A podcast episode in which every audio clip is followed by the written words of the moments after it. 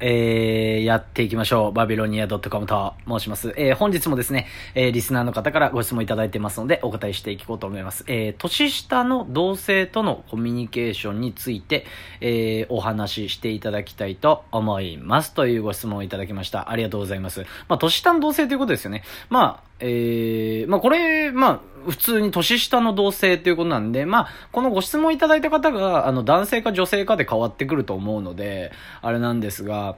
まあ、どちらにせよですね、まあ、以前の投稿でお話した男女のコミュニケーションの違いで解説したようにですね、えー、まずですね、えー、男女で脳みその作り自体が違うということを認識していただいて、えー、お話を聞いていただければと思います。えー、その投稿ですね、えー、投稿の、えー、投稿説明欄に貼っておきますので、興味のある方はそちら聞いてみてください。さいと。はい。えー、そんなもってですね、コミュニケーションの取り方ということなんですけれども、そもそも、えー、これをした方がいいというよりかは、私の場合はですね、えー、やっぱりこれはしちゃダメだよって、これはしちゃダメっていうことをですね、えー、押さえておいた方がいいっていうね、まず大前提としてそこを押さえとかないとやばいですよっていうことをね、お話していきたいと思います。まあ、男女別ですね、えー、妬みを買いやすい部分だったりとか、えー、今こういう風なことを気にする人が多いっていうね、お話をさせていただきたいと思いますので、えー、よろしくお願いします。ちなみにそういったことですね、え男女別で妬みを買いやすい部分が違うっていうのは聞いたことありますでしょうか？皆さん、これね。どうでしょうか？はい。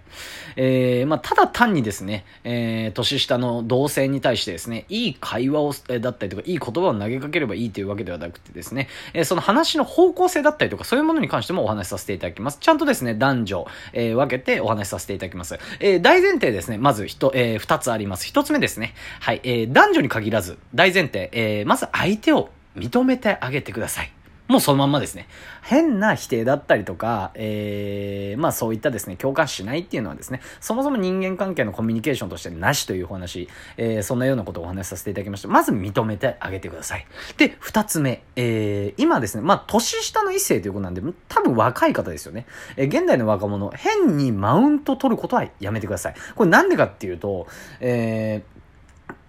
まあ、やっぱりですね、まあ、結構ネット、まあ、ツイッターだったり、インスタだったり、いろいろあるんですけど、やっぱりね、見てみると、なんかこう、マウント取りだったりとか、結構そういったものって話題になってたりとか、ワイドショーのね、話題に上がってたりとか、結構あるんですよ。やっぱり、人間関係だったりとか、いろいろなもので、今、多分世間的に、マウントっていうものに対して結構敏感になってると思うんですよね。うん。なんか、私がやっぱぱりこう働いてた時のようにやっぱ上の世代の方っていうのは多分それが当たり前っていうことだったと思うんですけど何て言うんですかねこう触れてはいけないものに触れてしまったっていうわけではないですけどやっぱりねそういうものに対してもしっかり意見が言えるような世の中になってきたっていうことでしょうね。多分パワハラだったり結構あるじゃないですか。はい。そういったものなんで、えー、二つ目ですね。マウントを取らずにお話をしてくださいという大前提のお話させていただきました。では、えー、ここでですね男女別お話しさせていただきたいと思います。はい、えー、き言ったですね、妬みを買いやすい部分が違うということなんですが、まず対男性に関して、えー、男はですね、男性は、えー、地位だったりとか、えー、成績に対して、まあ、嫉妬する傾向が高いと。えー、いうことになってます。もちろん全員がというわけではないんですが、えー、嫉妬、えー、まあ、地位だったりとか成績に関して、えー、例えば俺の方が、えー、こうこうこうだからな、上の役職だからなとか、えー、例えば成績ですよね。まあまあ簡単に言うと成績というよりかは、まあ俺の方が契約取ってるからなとか、給料が多いからみたいな態度でやると、やっぱりね、えー、もうこれに関してはもうね、変な話、えー、話の方向性としてこういう話は絶対にしちゃダメ。はい。特に年下なんかやっぱ敏感ですし、そもそもね、年齢差っていう部分でやっぱ日本においては、やっぱりね、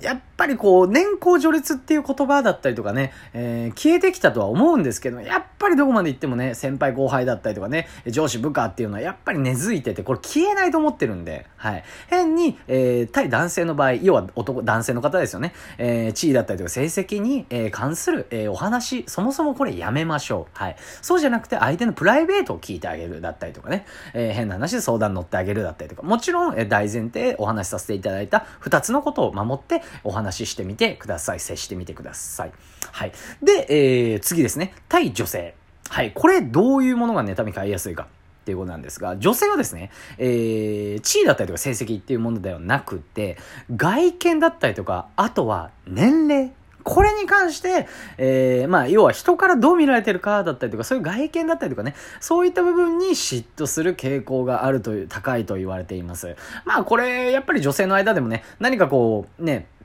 なんていうんですか、化粧品だったりとかね、えー、何かこう、今美容だったりとか、そういうものがね、やっぱり女性っていうのは興味があるっていうことなんで、やっぱりそういった、これは合ってるんじゃないかなって僕も思うんですけど、もちろんね、僕がね、1000人アンケートしたかって言われたらそうではないんですが、やっぱりね、えー、そう思ってます。なので、あの、女性だったりとかもね、えー、大前提2つお話しさせていただきました。これ、要はですね、えー、外見で私の方がこれね、綺麗だし、みたいなね、態度だったりとか、年齢だったりとかね、上なんだよ、なんて言ってもこれね、えー、年下の方聞いてくれません。はい。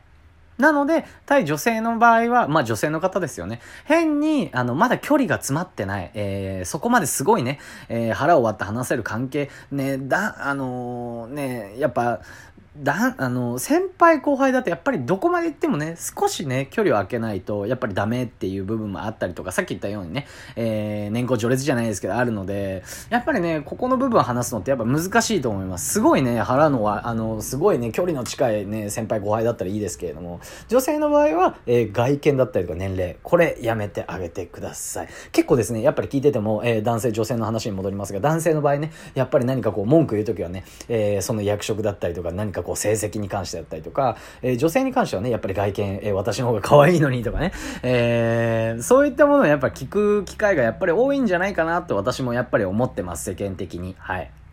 なので、まとめさせ、えー、忘れないように復習させていただきます。今回も、はい。えー、年下の、えー、同性とのコミュニケーション。はい。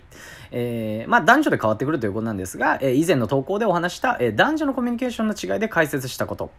はい。脳みその作り自体が違うということを認識して、えー、お話ししてください。はい。えー、で、えー、対男性ですね。あ、えー、大前提のお話で2つ。えー、1つ目が、えー、相手を認めてあげてください。はい。2つ目が、マウントを取らないでください。はい。で、対男性。えー、男は地位や成績に、えー、嫉妬する傾向が高いので、こういったお話を避けてください。対女性、えー、女性は外見だったりとか年齢、こういったものをね、えー、結構気にする方が多いので、えー、こういったお話を避けるようにしましょうというお話をさせていただきました。いかがでしょうか？はい。まあ、イメージしてみたら、やっぱりね、人の嫌がること、自分がね、やっぱりあの、自分が逆に年下の立場に立った時に、あ、こういう先輩嫌だなとか、ああいう上司嫌だなっていうことをね、イメージすれば、やっぱりね、うん。あのー、こういった話もね、どういう風に話すればいいかっていうの分かってくると思います。はい。まあ今ですね、若者があまり、なんていうんですか、こう、上昇気候っていうんですか？うん、出生意欲がないっていうお話もさす、あの、ね、結構テレビとかね、YouTube とかいろんなところでメディアでね、見るんですけれども、これってって私、まあ、割合が多いって言われたら、ああ、そうなんだってなるんですけど、これ人によってだと思うんですよね。全然若い方とかって、ね、すごいこう、アクティブな方多いですし、はい。まあ私もね、もちろんね、すごい年齢が上っていうわけではないんで、まあ若いっていう立ち位置にあるんですが、はい。全然ね、若造でペイペイなんですけれども、はい。まあ、それって人それぞれだと思うんで、やっぱ人に合わせたね、えー、お話なんかを、えー、していっていただければと思います。で、えー、今回なんでお話しさせていただいたかっていうと、えー、そもそもこれはしちゃダメっていうものを押さえておく必要があるということでお話しさせていただきました。はい。こうやってですね、リスナーの方ご質問いただければですね、いろんなお話、まあこういったコミュニケーション、ライブ配信だったりとか、どういうふうにお話していいかだったりとか、経営の話だったりとかね、営業販売。あとは、えー、まあ私自身の質問だったりとかいろいろいいので、えー、インスタグラムの DM にて、えー、送っていただければと思います。それでは、バイバイ。